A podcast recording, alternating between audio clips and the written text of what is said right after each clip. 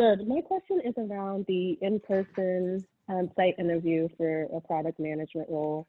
In cases of a case study, you know, you've obviously made it through several video interviews or in-person interviews with different parts of the team. How do you differentiate yourself in that, like, overall? You know, what should you really be going in with, other than, you know, what you've already proven, what you've already shared? How do you seal the deal?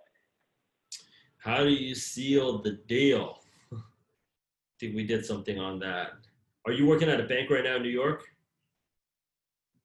Yes. Perfect. We work with a lot of people that come out of that bank. Perfect. And I think you already know why. Yes. Okay. So if you're talking about sealing the deal and how do you go out there and differentiate yourself,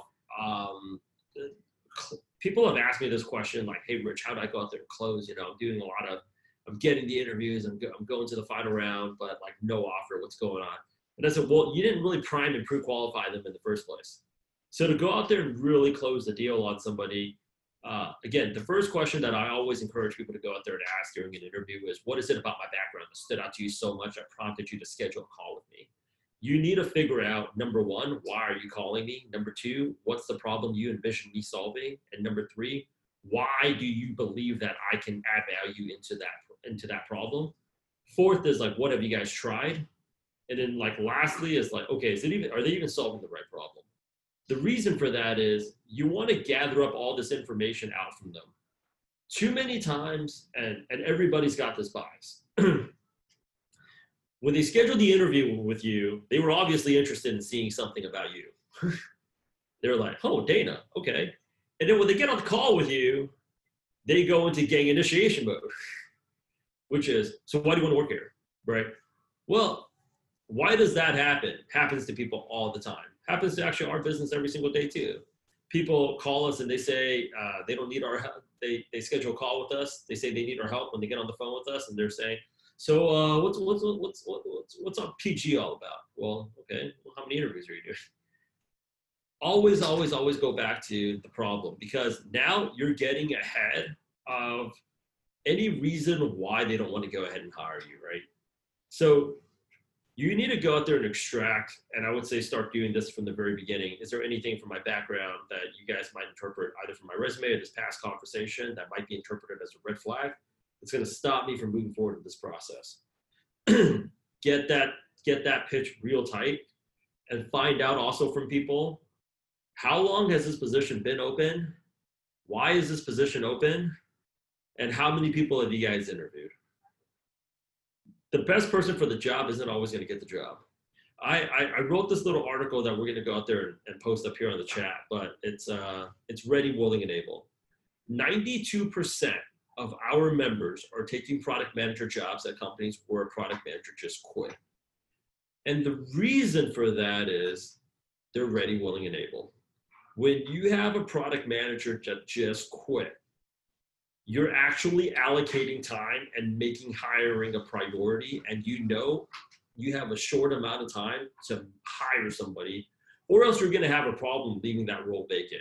7% of my people are taking a product manager job at a company where it's a brand new role. The problem with the brand new role is they have time. If somebody has time, you're not closing the deal, okay? I personally love people that don't have time. I don't like people that have time, because when you have time, you have options, which brings us to question number two. Are you willing to go out there and make an offer to me? Well, willingness comes down to expectations. Are your expectations realistic versus unrealistic? When you don't have time, you have realistic expectations. When you have time, you can have very unrealistic expectations. So people come to me all the time. They said, you know, they were looking for somebody with more experience.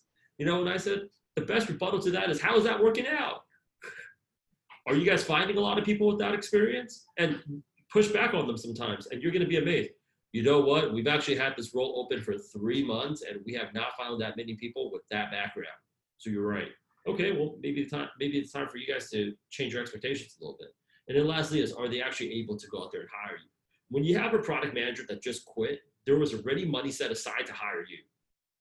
When you have a product manager role that's new, well, I think coming from a banking background and, you know, seeing your prestigious position right now, you probably can empathize with me when I say this. Just because you have the budget to hire somebody doesn't mean you can use it. You know, so a lot of times people are saying, I'm going to the final round. Everybody loved me. Oh my gosh, like I'm not being hysterical. Everybody was absolutely like, I know, like I could do the job. I made a connection with everybody. So why no offer? They didn't have the money to hire you. Does that make sense, Dana? So, oh ready, yeah, I'm familiar with that. So ready, closing isn't what it is that you say towards the end. Closing is questions that you start closing the minute you get in there and start figuring out ready, willing, and able. Like, what was it about my background stood out to you guys so much that prompted you guys to schedule a call with me? How long has this position been open? Why is this position open? You need to get all that information because it's like a camera that's standing on a tripod. And I'm coaching, you know, at any given time, we've got at least 100 people that we're coaching to get a product manager job between both sides of the coast. And I can tell you, we are helping more than 20 people land a product manager job every single month. And this is a very common, we do this thing for a living. You have to have all three. If they're not ready, they're not willing, and they're not able, you don't have, it's like a camera that a tripod stands on. Because I'm getting the feedback from the people, and it's clear to me that like just having a good interview isn't enough. Having the money for budgeted for the role isn't enough. Is it a priority?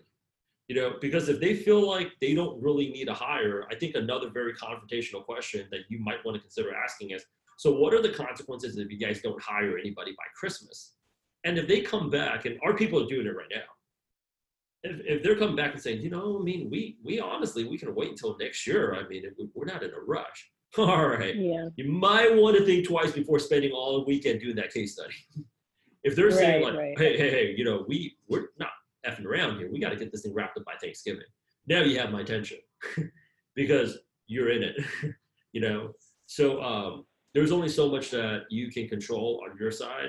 And there's a lot that you can't control that's on their side, but you got to figure out ready, willing, and able. All right.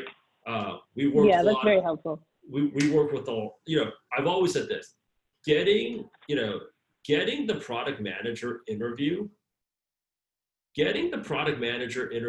is, I mean, there's only really two problems you guys are trying to solve. Getting the product manager interview is a marketing problem, but closing the product manager interview into an offer is a sales problem.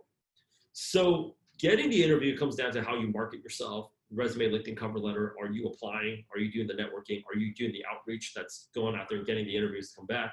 But once you get the interview, then it's required, you got to think like a salesperson and convert interviews into offers, and you need to generate a little funnel for yourself, you know? So having said that, in sales, we call it pre-qualification. You need to pre-qualify all the people that you interview with.